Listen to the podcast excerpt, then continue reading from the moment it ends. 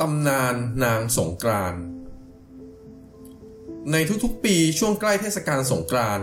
เราจะได้รับข้อมูลข่าวสารว่า นางสงกรานคนต่อไปเป็นใคร แล้วก็จะมีคำทำนายออกมาครับ เกี่ยวกับเหตุการณ์ที่จะเกิดขึ้นในปีถัดๆไป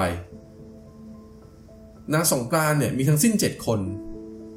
ตำนานนางสงกรานทั้ง 7 มีที่มาที่ไปอย่างไร แต่ละนางแตกต่างกันอย่างไร เชิญรับฟังครับ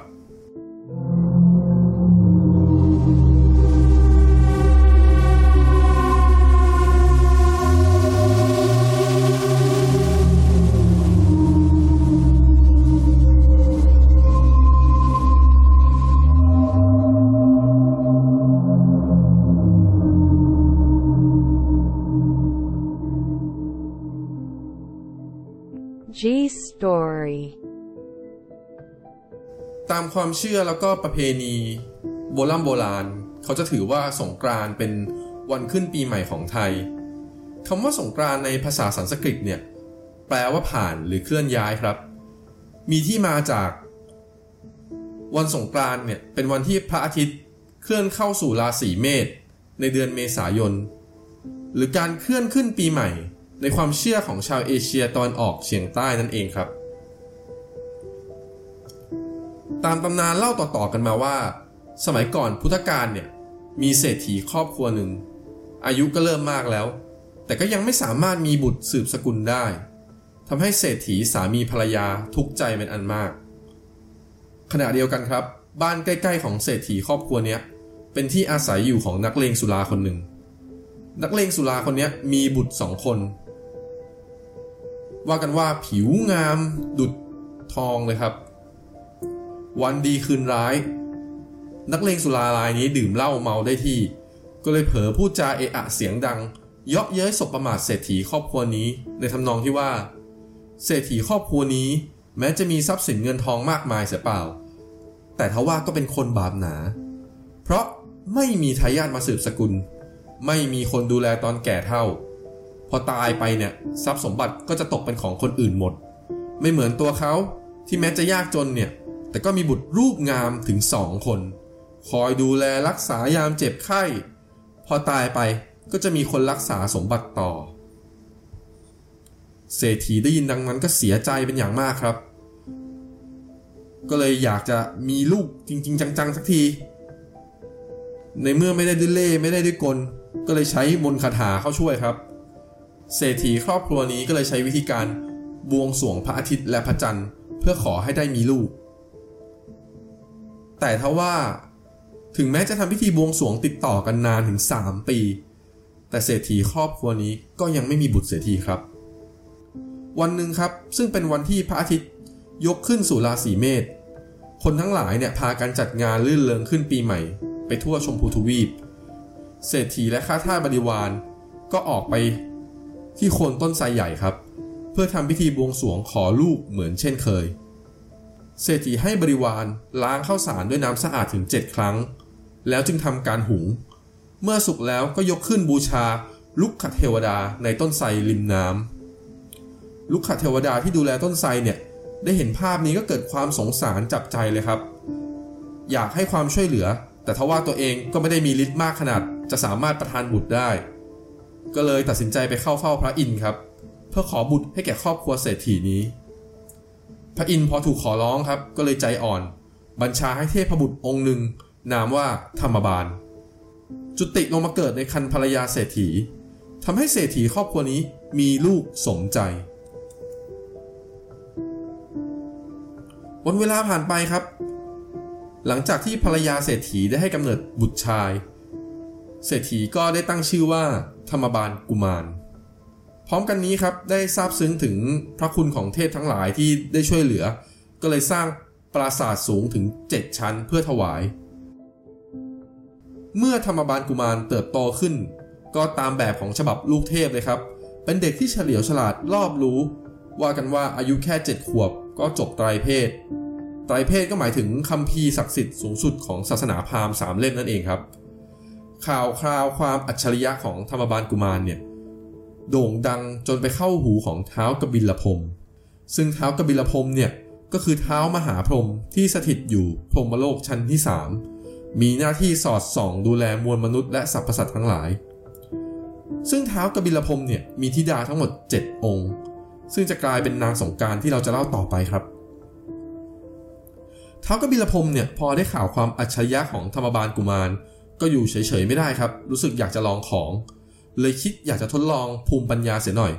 โดยการถามปัญหา 3 ข้อ ให้ธรรมบาลกุมารตอบ แต่แค่ถามเฉยๆกลัวจะไม่เป็นเรื่องครับ ก็เลยสร้างกติกาขึ้นมาว่า ถ้าธรรมบาลกุมารตอบได้ทั้ง 3 ข้อ เท้ากบิลพรมเนี่ยจะตัดศีรษะของตัวเองบูชา แต่กลับกันครับ ถ้าธรรมบาลกุมาร ไม่สามารถตอบได้แล้วก็ต้องเป็นฝ่ายเสียหัวแทน ธรรมบาลกุมารก็ดูร้อนวิชาเหมือนกันครับ ก็เลยตบปากรับคำท้าแปลกๆนี้ ซึ่งคำถามทั้งสามที่เท้ากบิลพมถามได้แก่ 1. ตอนเช้าราศีคนอยู่แห่งใด 2. ตอนเที่ยงราศีของคนอยู่แห่งใด และข้อที่ 3 ข้อสุดท้าย ตอนค่ำราศีของคนอยู่แห่งใด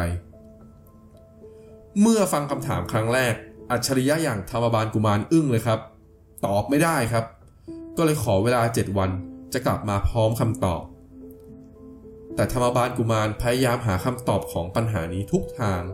ไม่ได้หลับไม่ได้นอน ถามผู้รู้ทั้งหลายก็ยังหาคำตอบไม่ได้ จนเวลาผ่านไป 6 วันแล้วครับ ธรรมบาลกุมารก็เริ่มทำใจแล้วครับ ประกอบกับรู้สึกเหน็ดเหนื่อย ก็เลยหนีจากบ้านเข้าป่าไป หวังว่าจะไปนอนพักเอาแรงใต้ต้นตาลเสียหน่อย แต่เดชบุญครับ ระหว่างที่นอนเอาแรงอยู่นั่นเอง บังเอิญไปได้ยินเสียงนกอินทรีสองผัวเมีย คุยกันบนต้นไม้ โดยนกอินทรีสองผัวเมียเนี่ยคุยกันถึงมื้ออาหารในวันพรุ่งนี้ครับ นางนกถามสามีว่าพรุ่งนี้จะไปหาอาหารที่ไหนกันดี นกตัวผู้ก็เลยตอบกลับไปว่าพรุ่งนี้ดีหน่อยไม่ต้องบินไปไกล เพราะธรรมบาลกุมารน่าจะถูกเท้ากับบินละพมตัดหัว เนื่องจากตอบปัญหาไม่ได้ ทำให้นกอินทรีผัวเมียเนี่ยสามารถไปกินเนื้อธรรมบาลกุมารได้ นางนกเกิดอยากรู้อยากเห็นครับ ก็เลยถามสามีนกว่า เอ๊ะ ปัญหาที่ว่าเนี่ยมันคือปัญหาอะไร นกตัวผู้ก็เลยเล่าให้นางนกฟังถึงคำถามทั้ง 3 ข้อครับ ว่าคำถามที่ธรรมบาลกุมารต้องตอบในวันพรุ่งนี้ก็คือ 1. ตอนเช้าราศีคนอยู่ที่ใด 2. ตอนเที่ยงราศีของคนอยู่ที่ใด 3. ตอนค่ำราศีของคนอยู่ที่ใด พร้อมกับอวดภรรยาว่า น่าเสียดายที่ปัญหาง่ายๆ แบบนี้ ธรรมบาลกุมารกับตอบไม่ได้ นางนกได้ยินดังนั้นครับ ก็ยิ่งอยากรู้อยากเห็น ก็เลยถามสามีต่อครับว่า ปัญหาสามข้อนี้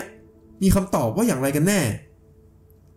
นกตัวผู้ก็เลยได้โอกาสครับ โชว์ภูมิเลย ก็เลยตอบกลับไปว่า โถ มันจะไปยากอะไรเล่า ข้อหนึ่งตอนเช้าราศีของมนุษย์อยู่ที่หน้า เพราะคนเราเนี่ยต้องล้างหน้าทุกๆเช้า ข้อ2เนี่ยตอนเที่ยงราศีของคนอยู่ที่อก เพราะว่ามนุษย์เนี่ยต้องเอาเครื่องหอมปะพรมอก ข้อ 3. ตอนค่ำราศีของคนอยู่ที่เท้า เพราะมนุษย์ต้องล้างเท้าก่อนเข้านอนนั่นเอง ธรรมบาลกุมารครับ ดันมีความสามารถพิเศษข้อหนึ่ง ก็คือสามารถฟังภาษานกรู้เรื่อง เมื่อได้ยินนกอินทรีคุยกันแบบนี้ ก็เลยทราบคำตอบครับ ดีใจเป็นการใหญ่ รีบเดินทางกลับบ้าน เตรียมตัวเพื่อจะไปพบกับเท้ากบิลพรมในวันรุ่งขึ้น เมื่อครบ 7 วันตามสัญญาครับ เท้ากบิลพรมได้พบกับธรรมบาลกุมาร และถามคำถามทั้ง 3 ข้ออีกครั้งหนึ่ง ธรรมบาลกุมารที่เมื่อวานเพิ่งได้ยินนกหัวเมียคุยกันครับ สามารถจดจำคำตอบที่นกอินทรีสามีเนี่ยเล่าให้นกอินทรีภรรยาฟังได้ขึ้นใจ ก็เลยสามารถตอบคำถามทั้ง 3 ได้อย่างถูกต้องเท้ากบิลพรมก็กลายเป็นฝ่ายพ่ายแพ้ไปครับ แล้วก็ยินดีที่จะรักษาสัจจะที่ให้ไว้นั่นก็คือ การตัดหัวตัวเองเพื่อบูชาธรรมบาลกุมาร แต่ก่อนที่จะตัดหัวตัวเองนั้นครับเท้ากบิลพรมเนี่ยซึ่งมีลูกสาวเจ็ดคนตามที่ผมเกริ่นไว้ตอนแรก ซึ่งลูกสาวทั้ง 7 นี่ก็เป็นบริจาริกาหรือหญิงรับใช้ของพระอินทร์ ท้าวกบิลพรมเนี่ย ได้ให้ลูกสาวทั้ง 7 มาเข้าพบพร้อมกัน เพื่อจะบอกข่าวร้ายว่า ตัวเองต้องทำตามสัญญาก็คือการตัดหัวบูชาธรรมบาลกุมาร แต่ทว่ามีปัญหาอยู่ครับ การจะตัดหัวของตัวเองเนี่ย เนื่องจากตัวของเท้ากบิลพรมเนี่ยเป็นผู้ที่มีฤทธิ์มาก หัวของเท้ากบิลพรมเนี่ยก็เป็นที่รวมของความไม่ดีทั้งปวง ไม่สามารถจะให้หัวของตัวเองตกพื้น หรือวางบนแผ่นดินได้ เพราะจะทำให้ไฟไหม้ไปทั้งโลก ถ้าโยนขึ้นฟ้าออกนอกโลกไปเนี่ย ก็จะทำให้อากาศแห้งแล้ง ฝนจะไม่ตก ครั้นจะไปโยนทิ้งมหาสมุทรเนี่ย ก็จะไปทำให้มหาสมุทรแห้งเหือดไปอีก โอ้ เป็นปัญหาเลย บุตรสาวทั้ง 7 ครับ พอได้ฟังดังนั้นก็ไม่มีทางเลือกครับ เลยตกลงกันว่า เอางี้แล้วกันนะ เราทั้ง 7 คนเนี่ยจะหาพานมารองรับศีรษะของพ่อ แล้วให้นางทุงศักเทวี ซึ่งเป็นพี่คนโตรับผิดชอบในปีแรกก่อน โดยเอาหัวของเท้ากบิลพรมเนี่ย แห่เวียนขวารอบเขาพระสุเมน จากนั้นค่อยอัญเชิญไปไว้ในมณฑปบนเขาไกรลาดบูชาด้วยเครื่องทิพย์เหล่าบรรดาเทวดาก็จะลงมาช่วยทำพิธีกันจนครบ 1 ปี โดยตกลงกันว่าถ้าวันมหาสงกรานในแต่ละปีเนี่ยตรงกับวันอะไร ก็ให้บรรดาพี่น้องที่รับผิดชอบในวันนั้นๆเนี่ยผัดเปลี่ยนหมุนเวียนกันทำหน้าที่รับผิดชอบ ในการถือหัวของเท้ากบิลพมออกแห่รอบเขาพระสุเมน ซึ่งไอ้วันครบกำหนดเนี่ยที่จะต้องทำการแห่ในแต่ละปีเนี่ยตรงกับวันมหาสงกรานต์พอดีครับ นางฟ้าทั้ง 7 ก็เลยกลายเป็นนางสงกรานต์เพราะเหตุนี้นี่เอง โดยวันมหาสงกรานต์ที่ว่าเนี่ยไม่ได้ยึดเอาวันที่ 13 เมษายนตามปฏิทินสากลอย่างที่เรารู้ๆกันนะครับ แต่เขาจะมีวิธีการนับแบบไทยๆ นางสงกรานทั้ง 7 องค์เนี่ยมีรายละเอียดดังนี้ครับ องค์แรกพี่คนโต นางสงกรานทุงสะเทวี จะรับผิดชอบทำหน้าที่ หากวันสงกรานต์ตรงกับวันอาทิตย์ เอกลักษณ์ก็คือทัดดอกทับทิมครับ มีแก้วทับทิมเป็นเครื่องประดับ มือขวาถือจักรมือซ้ายถือสัง รับประทานมะเดื่อเป็นอาหาร พาหนะคือครุฑ องค์ต่อมาครับ นางสงการโคราเทวี จะรับผิดชอบหน้าที่นี้หากวันสงกรานตรงกับวันจันทร์ เอกลักษณ์ก็คือทัดดอกปีบมีไข่มุกเป็นเครื่องประดับ มือขวาถือดาบ มือซ้ายถือไม้เท้า รับประทานน้ำมันเป็นอาหาร พาหนะก็คือเสือครับ องค์ที่ 3 ครับ นางสงการรากฎเทวี จะรับผิดชอบหน้าที่นี้หากวันสงกรานต์ตรงกับวันอังคาร เอกลักษณ์คือทัดดอกบัวหลวง มีหินเป็นเครื่องประดับ มือขวาถือตีศูนย์ มือซ้ายถือธนู รับประทานโลหิตหรือว่าเลือดเป็นอาหาร พาหนะคือหมู องค์ที่ 4 นางสงการมันทาเทวี จะรับผิดชอบหน้าที่นี้หากวันสงกรานต์ตรงกับวันพุธ เอกลักษณ์คือทัดดอกจำปา มีพลอยไพทูลเป็นเครื่องประดับ มือขวาถือเหล็กแหลม มือซ้ายถือไม้เท้า รับประทานนมและเนยเป็นอาหาร พาหนะคือลาครับ องค์ที่ 5 นางสงการกิรินีเทวี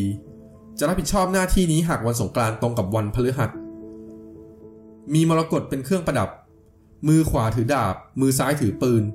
รับประทานถั่วและงาเป็นอาหาร พาหนะคือช้างครับ 6. นางสงการกิมิทาเทวี จะรับผิดชอบหน้าที่นี้หากวันสงกรานต์ตรงกับวันศุกร์เอกลักษณ์คือทัดดอกจงกลนี มีบุษราคำเป็นเครื่องประดับ มือขวาถือดาบ มือซ้ายถือพิน รับประทานกล้วยและน้ำเป็นอาหาร พาหนะคือควาย องค์ที่ 7 องค์สุดท้ายครับ นางสงการมโหธรเทวี จะรับผิดชอบหน้าที่นี้หากวันสงกรานต์ตรงกับวันเสาร์เอกลักษณ์คือ ทัดดอกสามหาวหรือดอกผักตบชวา มีนินรัตเป็นเครื่องประดับ มือขวาถือจักร มือซ้ายถือตีศูนย์รับประทานเนื้อทรายเป็นอาหาร พาหนะคือนกยูงสุดท้ายนี้ครับ ทางช่อง High Story ต้องขออวยพรให้ท่านผู้ฟังทุกท่าน สุขภาพแข็งแรง คิดหวังสิ่งใดสมปรารถนากระทำการใดก็ขอให้ประสบความสำเร็จ สุขสันต์วันสงการครับ อย่าลืมกดถูกใจกดติดตามให้ด้วยนะครับ